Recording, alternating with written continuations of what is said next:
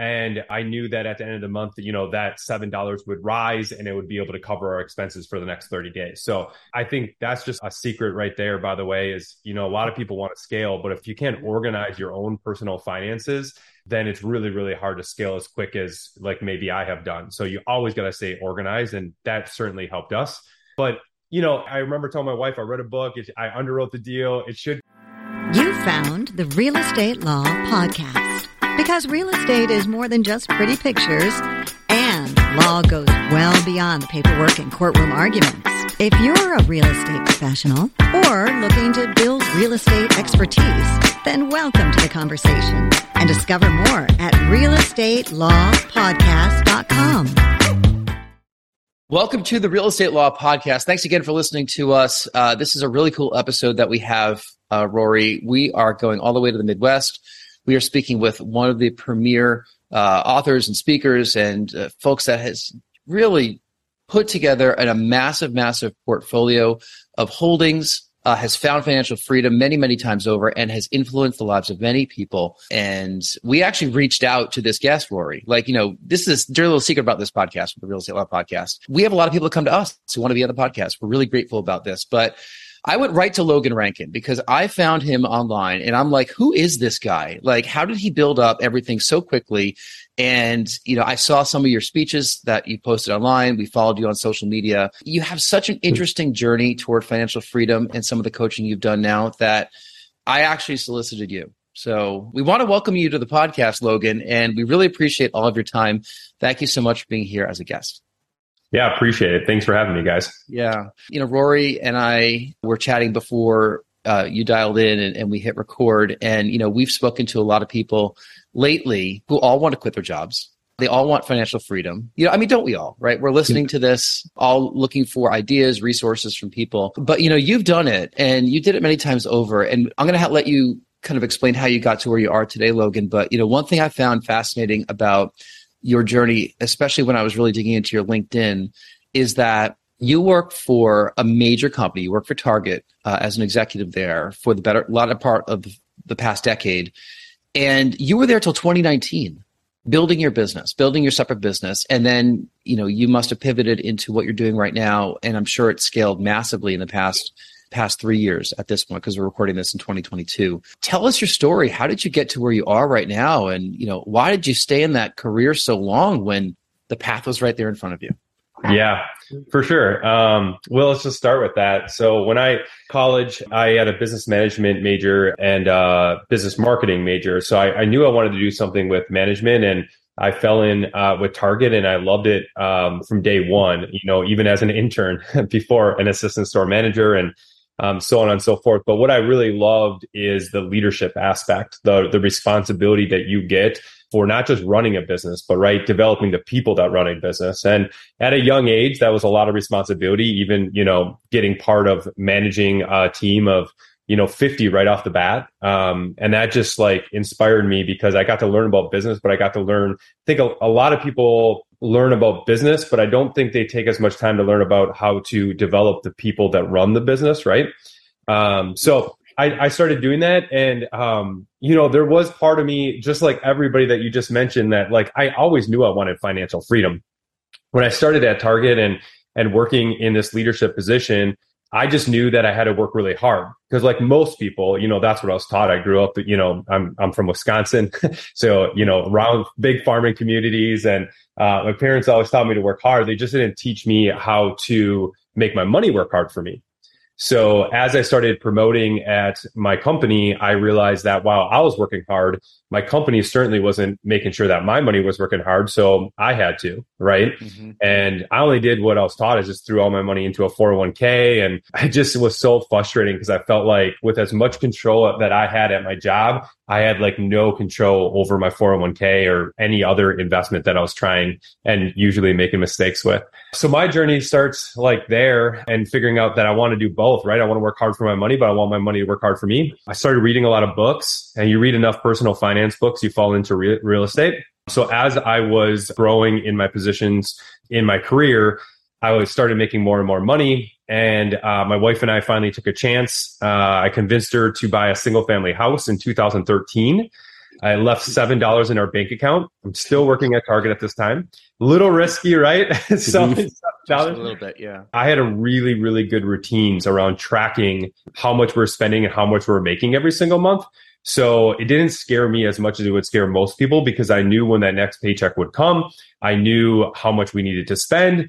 And uh, I knew that at the end of the month, you know, that $7 would rise and it would be able to cover our expenses for the next 30 days. So I think that's just a, a secret right there, by the way, is, you know, a lot of people want to scale, but if they're not, if you can't organize your own personal finances, then it's really, really hard to scale as quick as like maybe I have done. So you always got to stay organized. And that certainly helped us. I remember telling my wife, I read a book, I underwrote the deal. It should cash flow this amount. And a year goes by and I was like within a hundred dollars. And, and that really changed changed our trajectory because we found an investment that we could control, that we could predict. Um, so we just kept doubling down. And back to the target story, I liked my job. I, I and I think a lot of people that want to um, retire early, they do something that I don't advise, and they start spending an enormous amount of time on the real estate, which I could have done, and they start actually spending less and less time at their W two job and and performing poorly. I did just the opposite, guys. So I, I, it's retail, right? So I worked 70 to 80 hours a week, nights and weekends for 10 years. Okay. And I, I made it my mission to be the very best at every single job, every single promotion that I had. And when I was the best, I called up my boss and said, give me stuff that you're doing. Cause now I'm going to start doing your job. Don't pay me more, but just like I want to take on that responsibility. Let me show you I can do your job. And then I would expect you to promote me after that. I just did that over and over and over again because in real estate or if you want financial freedom, guys, like it doesn't matter. You got to be the very best at what you do. And I think a lot of it takes money too. So I think a lot of people really want to jump into financial freedom or maybe leave a little too early for me, I know I needed capital, so I just was I just was like, I'm going to be the very best I can possibly be at my W two job, so I can make more money. And then when I'm not working um, at my W two job, that's when I still have more hours in the day. I still have more hours in the week. That's where I'm going to use this. I'm going to build this side hustle to it's not a side hustle anymore. Right. Um, so essentially, that's that's what I did over and over and again. You know, I got to be um, a vice president. I got to I got to I got to work on some really cool operating procedures that like affect the way all Target employees uh, do their jobs across the United States. It's um, some really really cool opportunities that just would be hard to get at a Fortune 50 company. So I appreciate what that company has taught me from a leadership aspect from an operations aspect, from managing large P&Ls. Anyway, to speed up to to your point, 2019, you know, I'm making a lot of money. Um, and one day on a Saturday, I'm doing a normal routine, which normally I would like map out my week. And instead of just mapping out my week, I mapped out my time and how much I was making. And, um, you know, I was making a lot at this point at, at Target, um, high six figures. And it was interesting because I added up to 70 to 80 hours and then I added up to 10 hours a week I was spending in my real estate business. And after taxes, right? Because tax is important. I was making about the same amount at about 180, 190 units. Because over from 2013 to 2019, my wife and I just lived off 10% of my salary. And um, so we, we lived very, very, very frugal. But, And we went broke over and over and over again, putting all of our money into real estate. We were able to amass 180, 190 units at a third party management company. So it only took 10 hours to manage each week. It was pretty easy. My wife helped me uh, with it too. Um, but I did the math. And then I presented it on a Sunday to make sure it was all right to my wife. And she's like, yeah, like this is, this is awesome. And then on Monday, I put in my notes. Uh, that's how quick wow. it went literally did the analysis on a Saturday and put it in on a Monday. And it, and again, it wasn't because I didn't love my job. It's just like I am my per hour is so much more profitable than Target could ever pay me. And it's time that I take my skills around with people and operations and building businesses in for myself. So I literally did that on Monday and yeah, and moved on and started building um, my other companies. Yeah. I hope you at least gave two weeks though.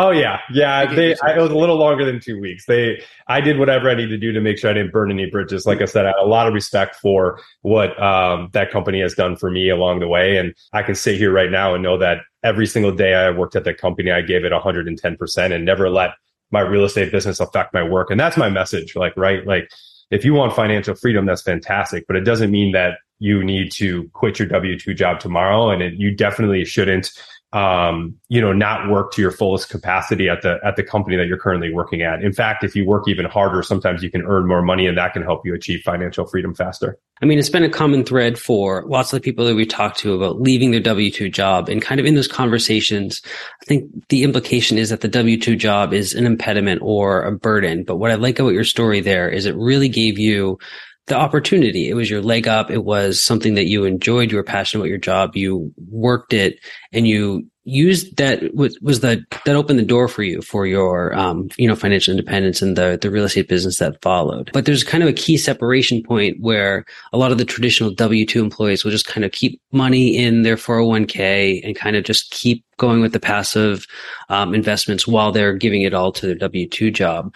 But you know you hinted at it earlier but tell me about that point of departure where you decided not to just kind of keep to the 401ks but also to take control of your own finances yeah, this is the part that like this is what I disagree with with W two. Um, so I'm glad that you brought this up because um, I strongly feel you can get a lot, especially if you work for a successful company or a bigger company or a Fortune 50 company.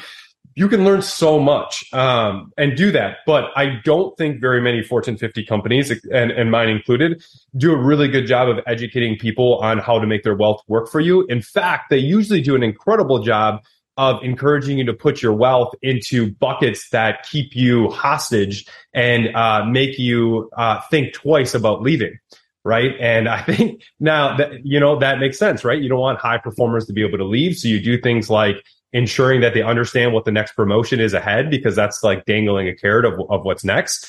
Um, you give stock options. Like when i left i mean I left hundreds and hundreds of thousands of dollars on the table with stock options because they don't vest for three to five years, right? And then they they match, they they give you a free match in your 401k. Guys, I, I hate to say it, but any company that tells you they give you a free match, putting money in a 401k is not free. It's actually the opposite. It's jail because your money is stuck until you're 59 and a half years old. And I think there's a lot of high performers out there that there's no way in hell with what they're going to make that they're going to retire at 59 and a half, even if they stay with the company.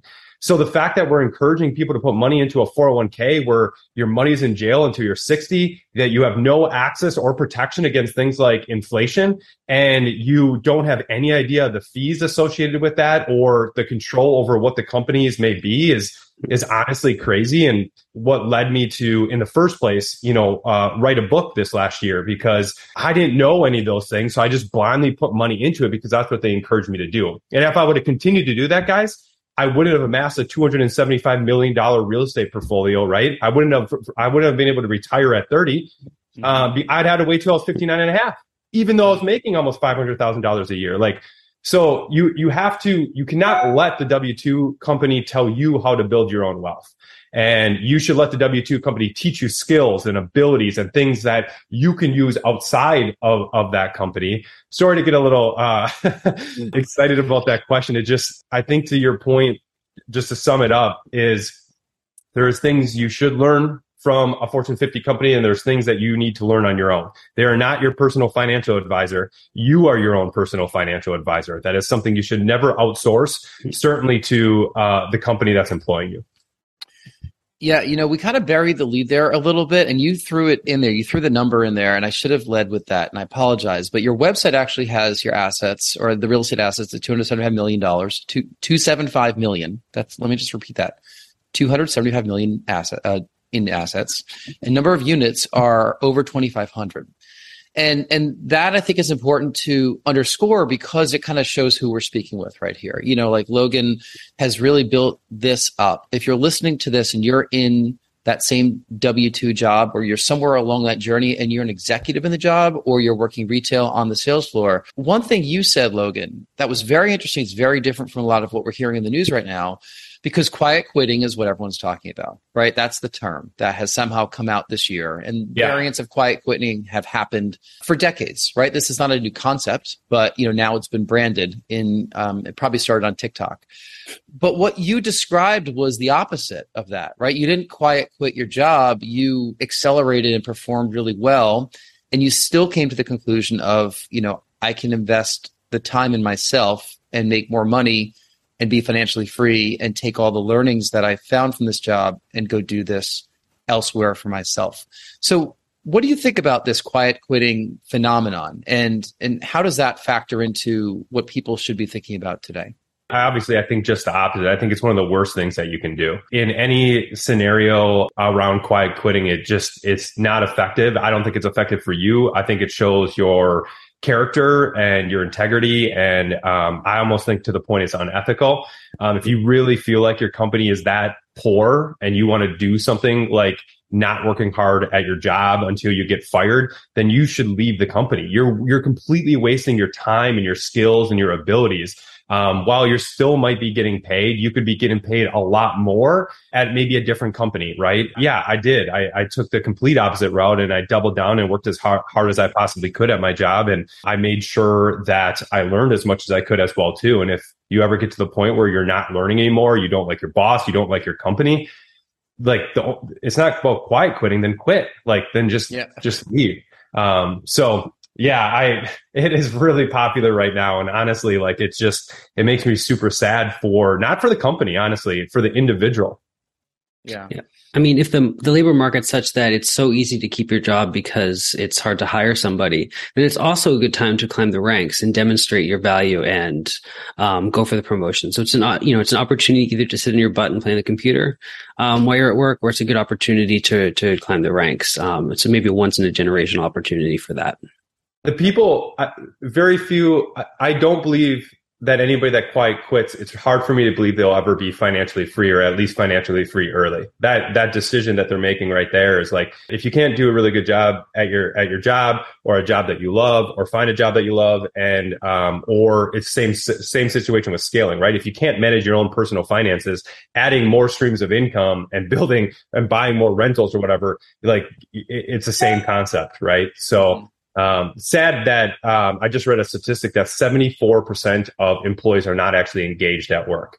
Um, now, that I strongly believe is a lot of the owners of companies, um, the CEOs of companies with bad systems and and uh, bad setups that they should be thinking more about how to motivate their employees.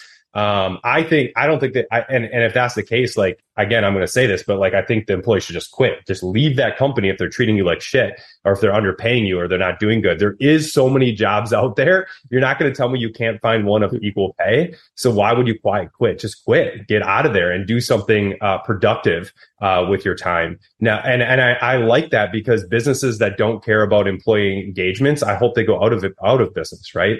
Um, they're you know you should care about your employee engagements, and you should have systems and processes in place to encourage them to grow their compensation, but also encourage them to grow their wealth in the right right way.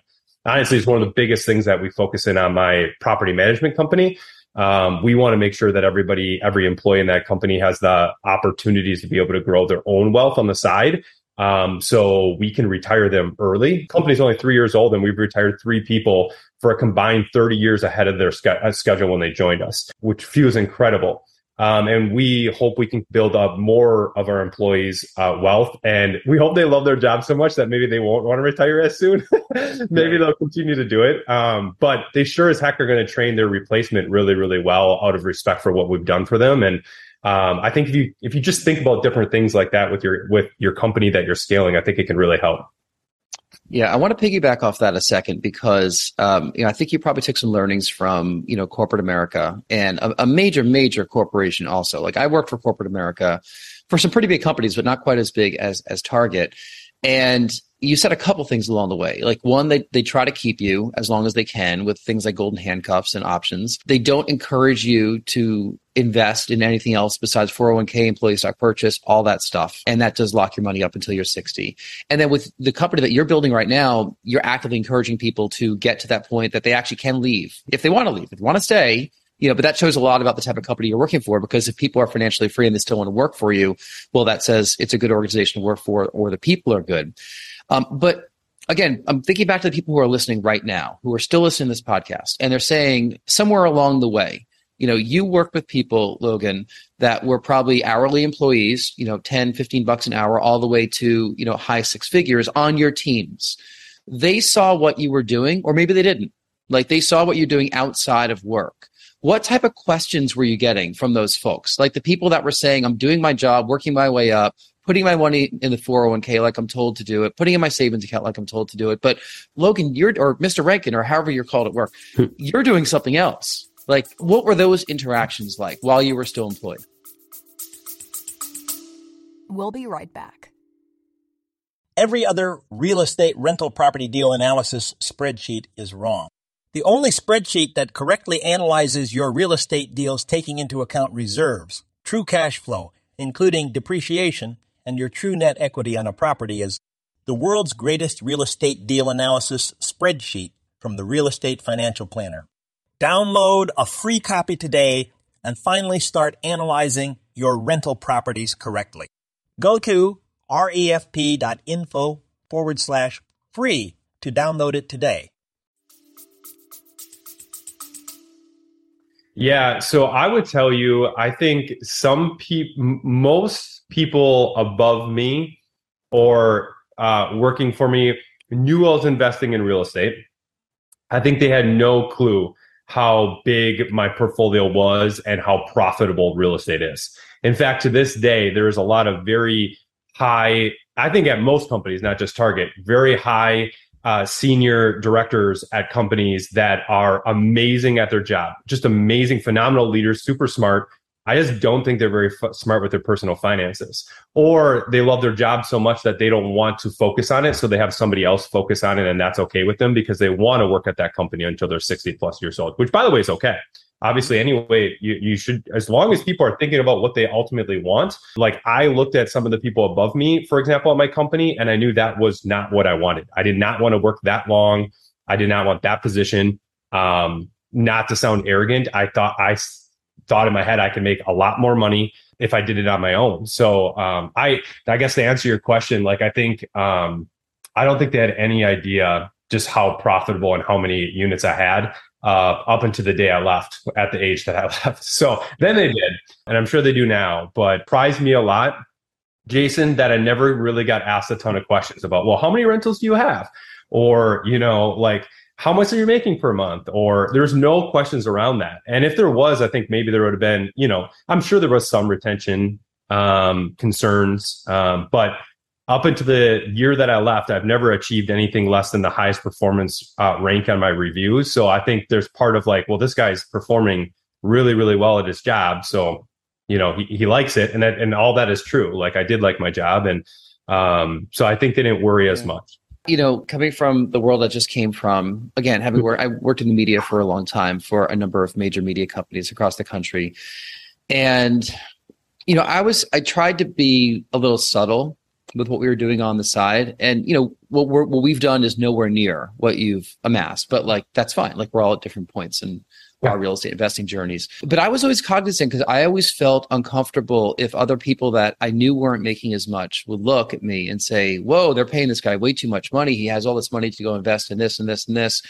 So I did try to keep it a little under wraps, but I started getting asked a lot of questions about real estate like toward the end of my time there. And you know, I was a digital sales director, right? Like had nothing to do with real estate, like in my actual W 2 job.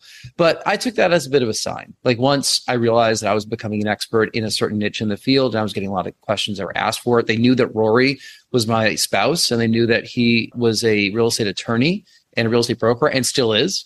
So they, they kind of knew that was the space and that might have been the direction that I might have headed after I decided to leave, you know, W2 world uh, which I did a couple months ago. But yeah, I was always just nervous. Thank you, thank you. I was I was just nervous about it. Like I did nervous not leaving, but nervous of what people thought about all the stuff I was doing on the side. That's just why I asked that question because a lot of people want to leave their W two jobs, but they build up what they're doing while they're in those W two jobs, just like what you did, just like what I did. I, and then you have to find that point that you decide, okay, it's time to go all in on this next chapter. Because you had that thought, Jason, did it make you work even harder at your W 2 job to show them or to prove to them that you might be amassing this, but it has nothing to do with your performance? In fact, that you're going to perform better than ever? I started to make people cognizant that I was amassing stuff separate from my W two job. And when I left, we actually were at you know we, we were killing it the first two quarters of the year. This year I left. Uh, we were billing more than we'd ever billed before for my specific you know product that I was responsible for selling.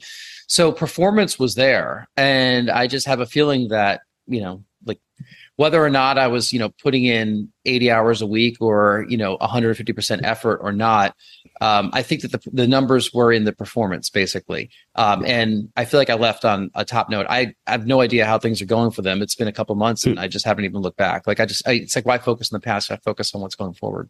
Same with me. That's why I asked. Like, I just, yeah. you know, I, I wondered those questions in the back of my head. I thought that might be things that they're talking about or concerned with before. And so I just I tried to focus on like performing at the the best I could mm-hmm. possibly be when you know I was working my W two job, and then when I left, like I still have some connections. I still get asked. I actually get asked maybe more about real estate after leaving Target mm-hmm. um, from a lot of people that still work there um, than I did when I was actually there. Um, but I have I the only thing I probably do is still watch the stock ticker a little bit. So, and I want and I wish them I want them to be super successful. Like I I love a lot of the stuff that the Target does. So, mm-hmm. um, but I I mean I I agree. Like I had those questions in the back of my head too. I mean, who doesn't love Target? Everyone loves Target, right? Yeah. Yeah. Or you know, we've covered kind of I think the the toughest part for anybody that's kind of getting started and that's kind of you know taking the first couple steps off the traditional path of employment and retirement investing and everything. Um, but you've obviously done way more than just that. You haven't just amassed a kind of a, a personal sized um, real estate portfolio. You've really shifted into a different gear. And i kind of want to start asking questions about that because a, lot of us and a lot of other people that listen to us also kind of need to know like what's ahead? What's beyond that the third or fourth property that you have? How do you scale up? How do you take the first steps to really shift it up so that it's po- possible to get to the numbers that you have?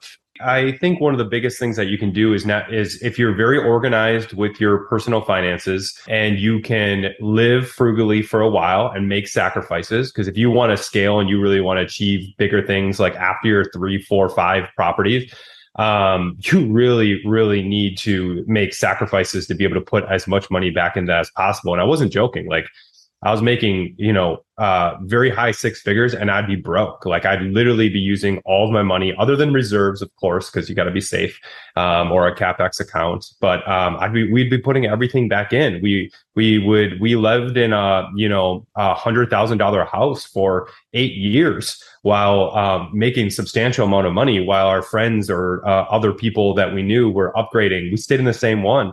Um, and we just so if you really want to scale, I guess from like three to 10 units, because that's what you said, Rory, like after three, then you got to really understand like the sacrifices you got to make and make sure that you're saving enough money to be able to put into those. And then at 10, you should have learned enough because you should be educating yourself. Like I'm an I'm an avid believer in evolving and growing. It's why I read still a book a week. And you really want to start leveraging your 10 plus properties now with the banks to be able to understand better strategies like creative financing maybe or you know how to get bigger deals. And i think just as a caveat one thing that a lot of people think to do to scale is you have to you know use syndications uh, or have a lot of partners um, my wife and I amassed a you know uh, 275 million dollar portfolio, just us. We have no partners, um, and we don't have any syndications, um, and uh, that is just ours. Now, uh, since then, I've done um, I, I do stuff separate from that with with other people, but you don't necessarily need to scale by having a ton of partners or doing syndications and um, I think it keeps things a lot simpler. I think I get a lot more off market deals because when I talk to a seller, they know I'm the decision maker and there's nobody else that I got to get on board, right? It's a lot easier legally um, as well too, and really, really helped us scale because instead of just buying, I think so many people are fascinated with like how many doors do you have. Um, I hear this all the time. You know, I got 50 doors but then they have like 17 partners. Like, do you really own those 50 doors? Like, or I hear a lot of like gurus like say I have three, 4,000 doors, but they own 10% of those three or 4,000. My net worth and my cash flow from owning 100% of 25, uh, 2,549 to be exact as of today is significantly more than somebody's with maybe four to 6,000 that only own 10%. And here's the deal. If you bet on yourself, if you learned how to treat these properties well, how to how to treat them like a business, how to raise the NOI from 10 to 50 units, from 50 to 100 units, you start cycling that profit because you get to the point where this the NOI, the net operating income is significantly more than when you bought it. And when it comes refi time, because that's when you really make your money, you're not splitting it with a whole bunch of different people. You're getting all that refi, which that, you know what I mean? So like the way I scaled um, in the middle was I retained all equity. I did a really good job managing, operating, and repositioning my properties to make them not properties, businesses. They should be called businesses better. And then I would have the opportunity to refi it. And all that money came when I started refining, all that money, 100% of it come back to me. That really, really helped scale. And then the final thing that helps scale is has nothing to do with creative financing or saving money and investing it right. Um, it has everything to do with leadership. So I think anybody can amass like a $10 million portfolio and have very little uh, to no employees or team members.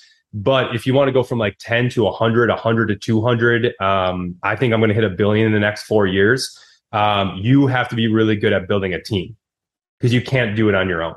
So the and I think there's a lot of entrepreneurs and a lot of real estate investors in particular that do not focus on how to lead. Like I, I know a lot of real estate professionals, and I don't know why it's it's re- in real estate because uh, it's not in all of business that have no leadership skills, no people skills. You know, they're only focusing on acquiring the deal, like getting the deal under contract. That's ex- that's exciting, guys. But if you're not excited about developing your team and building systems that people can follow, those repeatable processes uh, that that people can operate for you, that are engaged in in what they're doing, is everything on how to take a business from ten to a billion. So, like, I I think like that's my biggest advice for people if you really want to build a significant real estate portfolio um, or a significant business. I promise it, promise you, it's not in like your ability to find a really good deal. Like find a really good deal off market. That that that'll only help you to a certain extent. So that's the last plug, and uh, I'm a big advocate of of understanding, reading, and continually evolving when it comes to your own personal leadership. And just to connect the full story, I'm sure a lot of that leadership experience came from your role at Target, um, and that was immediately transferable to this. That's exactly right. And that's a good example of like how do you leverage the skills or abilities that your W2 job is paying you so that you could use that, you know, in the future. I still read uh, one leadership book a month. Like I have really tried to get to know people that are great leaders. I just don't think we put enough focus on leadership in general when it comes to business. And yeah, full circle. You're right, Roy sometimes it's hard to get from the tactical to the big picture because you know we've talked about a lot of that here you know reading a leadership book every month and you know having a great pedigree from a company is is is very high level and a lot of people aren't quite there just yet. They're looking at the how do i get this deal financed? How do i get this place furnished? How do i find tenants? How do i you know like do the refinance? But you know there's a bit of a roadmap for every little section along the journey, right? A lot of people are in that first section, that zero to five property or that first property, right? A lot of people are like, how do I get my first one? And it yeah. starts at one, started with one for you 10, 10 years ago. Like I looked at your timeline and that was yeah. 2013. And, you know, stop for a second if you're listening. Think about where you were in 2013 it was nine years ago right now 10 years ago you know once you know we turn the page on this uh on this year you probably remember where you were. You remember the songs that were on the radio. You remember what you're watching on TV, right? You know, like Logan built all this in 10 years. Like he did it with hard work, right? Uh, but it's plausible that people can do this in the next decade as well. I mean, but it always starts with that first property. And then you get to that zero to five. And you you kind of said, you know, at that point of five, you know, that's when you either decide to scale up or sit tight, right? You know, if you're going to scale up, you know, five to 10 is probably easier than zero to five yeah. It seems that way, right? Once you're at 10, my guess is it's even easier to get to like 50 than it was to get to 10. Like I, I said this, you know, the jobs that I've done recently, like my job was to, you know, bring digital media sales into cultures where they sold traditional media.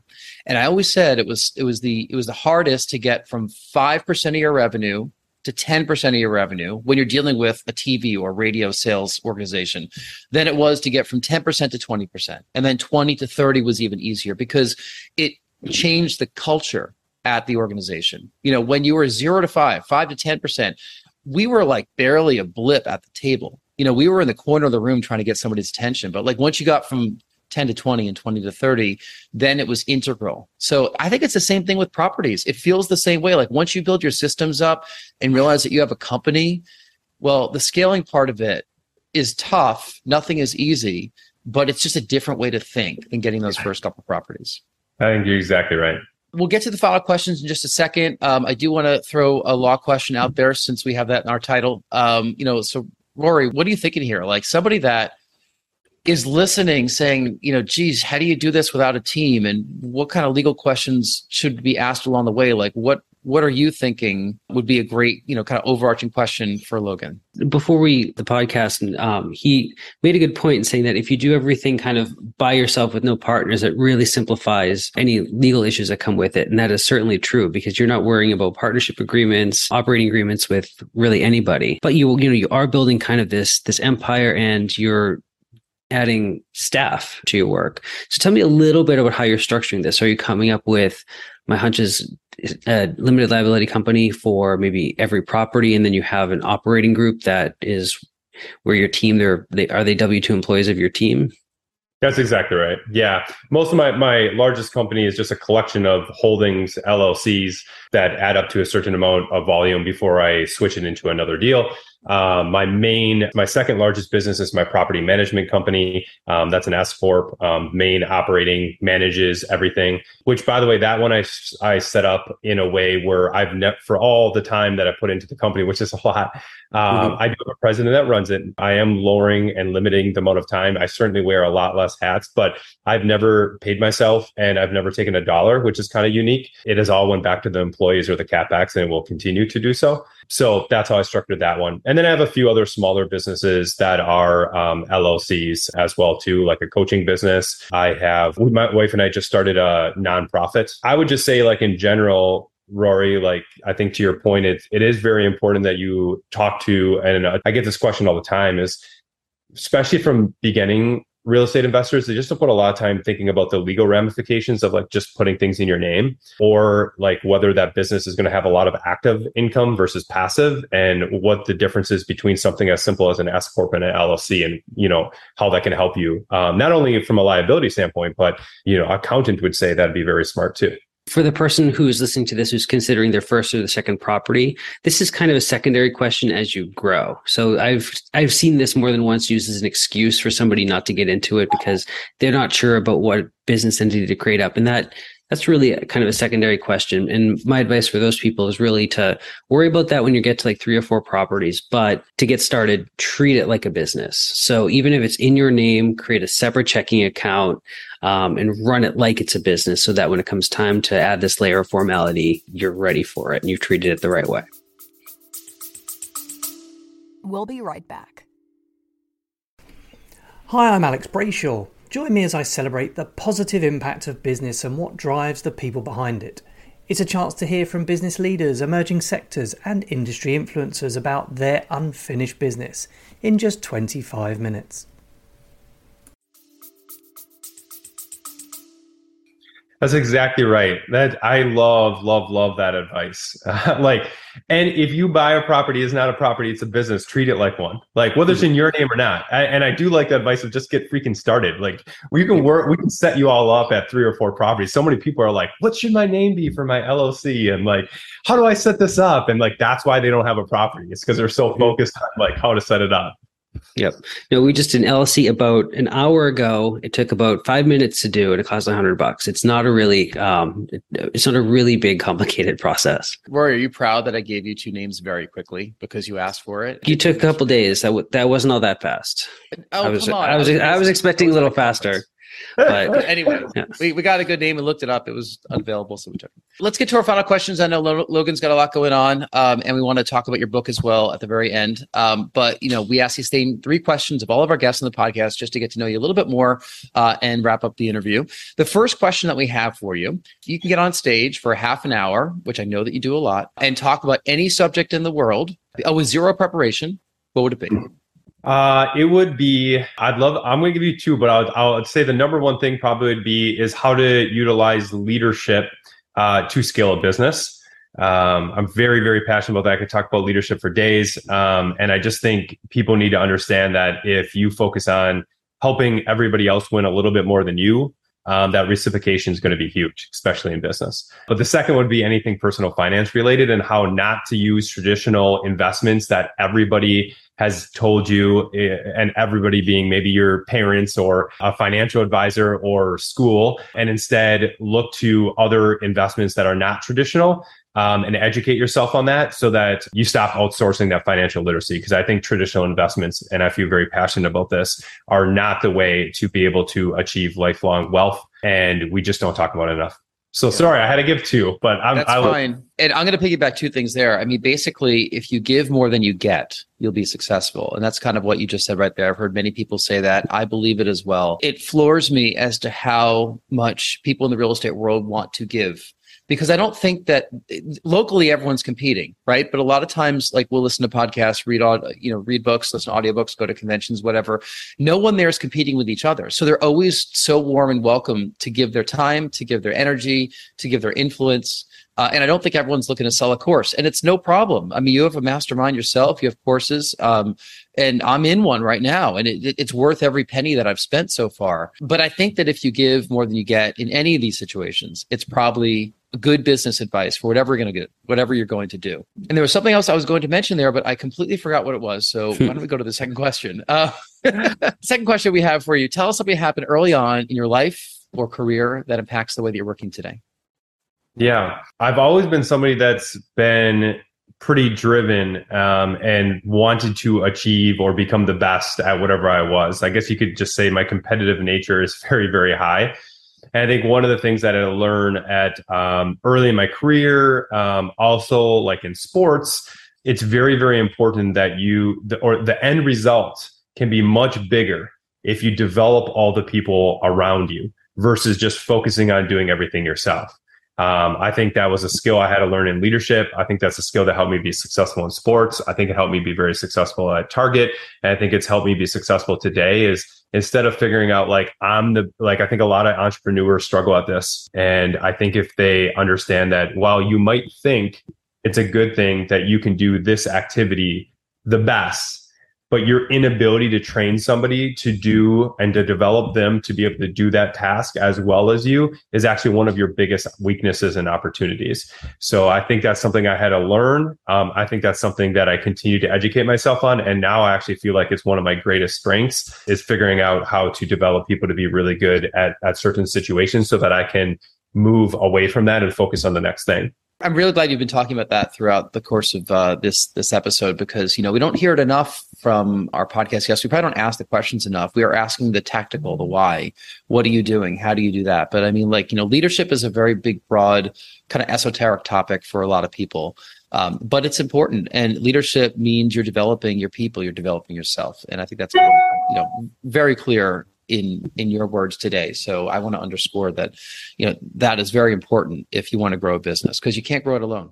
Right. And I think you're right. I think a lot of people like I I love systems. Like if you I, I if you want to talk about like how the 17 step standard operating procedure that we have for doing something as simple as a, a service request, I that's that is important too. But like if if some of those steps aren't great, uh, or most often, even if you nailed the process, if the person doing the process is not engaged and not developed, the process itself doesn't really matter, right? So I think you have to do both. And our final question for you tell us something you're watching, listening to, or reading these days. And we'll talk about your book after this. Maybe that's your answer, but maybe not.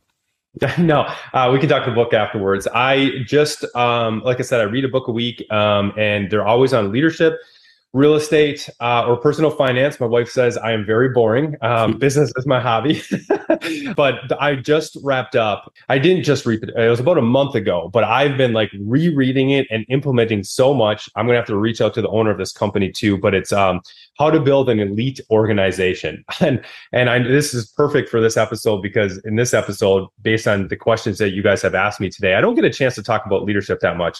It, most people just talked about how I scale and how much cash flow and how to reposition properties. So this has actually been very refreshing, and I have appreciated your questions because I, I, really enjoy um, talking about uh, the other aspects of how I scaled, which is the very the people aspect. But anyway, this book is on that. Like it really talks a lot about how to scale your organization rather quick and how to build an elite organization. I think it's Dan Wellner um, is his name. He, he has quite a few different companies and he's scaled pretty quick too, but he has very similar mindset to me. And I think he's been very successful because of his ability to focus on leadership. So um, I enjoyed that a lot. And personally, I believe there's very few good business books that combine systems and leadership. Like I think a lot of people talk about traction. If you guys have ever heard of traction before, um, w- which is good. I just think this one's better. A sponge for info, and you're rereading this info. You're putting all of us to shame. Like we barely read a book a month, and you're rereading these books. So, um, you know, kudos to you. I'm not sure how you do it all or find the time. Maybe your week has about 240 hours in it. I don't know how that works. That'll be a whole other episode if you're like a time traveler too. So the book is Find Your Financial Freedom. Uh, that it came out earlier this year. Is that right? Yeah, it came out Yeah. earlier this year. I think two or three months ago. It was an Amazon bestseller, maybe still is for the for two full months.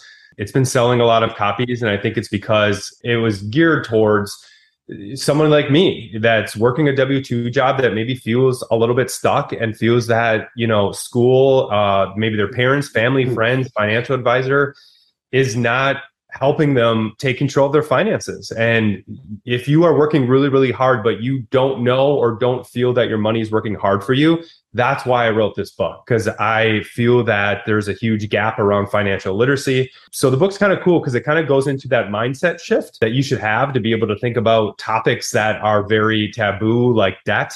And maybe why you should like some of the debt or how some of the debt's productive. Maybe not all debt is bad debt. And you know why some traditional investments aren't free or in, they're in jail like we talked about earlier mm-hmm. in this episode but i think the thing that i like the most in this book is there's a lot of mindset books around you know shifting your financial literacy.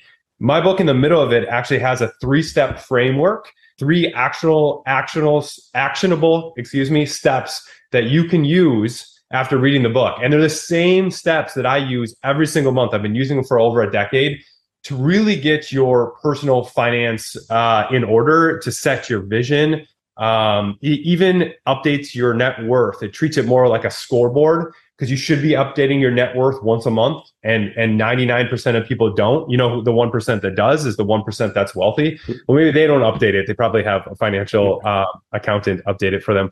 But um, you should be updating you should be tracking it you should be uh, looking at how to grow your wealth.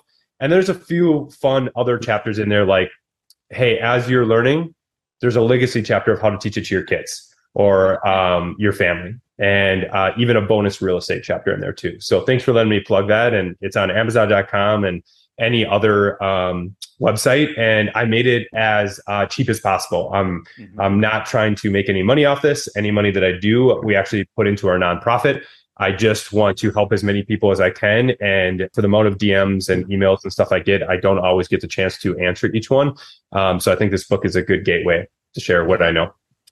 It's great stuff. Uh, we're going to put a link to the book. Uh, the Amazon um, link will go into the show notes for this. So, you know, if you've made it this far in the podcast, I hope that you download it and learn a lot from Logan and his teachings. It's great. I mean, this is stuff that is not taught to us in school. It's not taught to us by our employers. The beauty of podcasts like this and the world that we live in today is there's a lot of information out there. And that's probably why people feel confident that they could retire early because it used to be a secret society of people that knew all this stuff. Now the information is out there. It's just a matter of two things dissecting the good from the bad info uh, and who do you trust, and actually implementing it. So, you know, I think you've given a really good roadmap here. And um, thank you for saying that about, you know, the direction of how the conversation. I felt as though, or we all felt as though, you know, leadership and kind of the journey was a little more important than kind of the tactics of what you've done. Cause you have talked about that in other podcasts. And I encourage people to go find those. But, you know, really kind of getting into, you know, your how and your why, I think was, uh, you know, was, was a great conversation. I really enjoyed listening to this. So, so uh, Logan, how can people learn more about you? Uh, I have a website, loganrankin.com. Otherwise, you can follow me on social media. I'm trying to get out as much free content as possible. Instagram, probably the most, um, but I'm on Instagram, Facebook, and most of the other major ones except for TikTok. Yep. Okay. All right. We'll put, we'll put all the links in the show notes, and once you get on TikTok, we'll put that link out there too. Rory, where can people find out about you? Um, they could find me through either of my businesses, um, through my real estate brokerage, Next Home Titletown, nexthometitletown.com, or my law practice, Urban Village Legal, urbanvillagelegal.com. Did you say Title Town? Yes. Oh, I know. Oh, Sorry. I know, sorry. I know, I know. you're Wis- I hey, I respect any business that throws Titletown in there, guys. For just that, I mean, I am 30 minutes away Yeah. from the real Titletown here. I know. I know. I I love it, Rory. we we we stole it. We thought so. All right, I, I'll give you a little history. Like we took the name back when the Patriots and the Bruins stuff. Everyone was killing it, right? Last Yep. decade here in Boston, Yeah. and we're like going through a bunch of different names. The brokerage is next to Titletown, and we said, well, there's this Titletown out in Green Bay or somewhere out there, but they're not winning that much these days. So screw it. We're just going to call ourselves Titletown. Um, I should love have. it. I, I should have brought that up early on. Yeah, and I we put it love it. We put a ton of pressure on Boston sports. I don't know if they've kept up the past couple of years, but we put a ton of pressure on them to keep our name uh, our name going. But Yeah. Yeah. So my apologies to to you and everyone that's following along uh, to the Green Bay Packers and everyone in Wisconsin. But uh, yeah, we're we we we borrow the name. So I love it. And if you want to reach me, uh, you can email me at jason at nexthometitletown.com and uh, I will get back to you if you want to be a guest on the podcast. Give us a shout. Uh, and if you've enjoyed this episode, we'd appreciate it if you'd give us a great review. Uh, Five star reviews are always really helpful because then more people can hear it and hear the teachings of us and Logan. So thank you so much for listening to the podcast. Logan, this has been a pleasure. We really appreciate all your time today. Thank you for appearing. And we'll look forward to continuing your journey to a billion in assets and watching watching that explode and hoping uh, that we'll share it in some more titles uh, in Green Bay and in Boston. So Thanks, guys. This has been the Real Estate Law Podcast. Because real estate is more than just pretty pictures, and law goes well beyond the paperwork and courtroom arguments. We're powered by Next Home Titletown, Greater Boston's progressive real estate brokerage. More at nexthometitletown.com. And Urban Village Legal, Massachusetts Real Estate Counsel, serving savvy property owners, lenders, and investors. More at urbanvillagelegal.com. Today's conversation was not legal advice, but we hope you found it entertaining and informative. Discover more at realestatelawpodcast.com. Thank you for listening.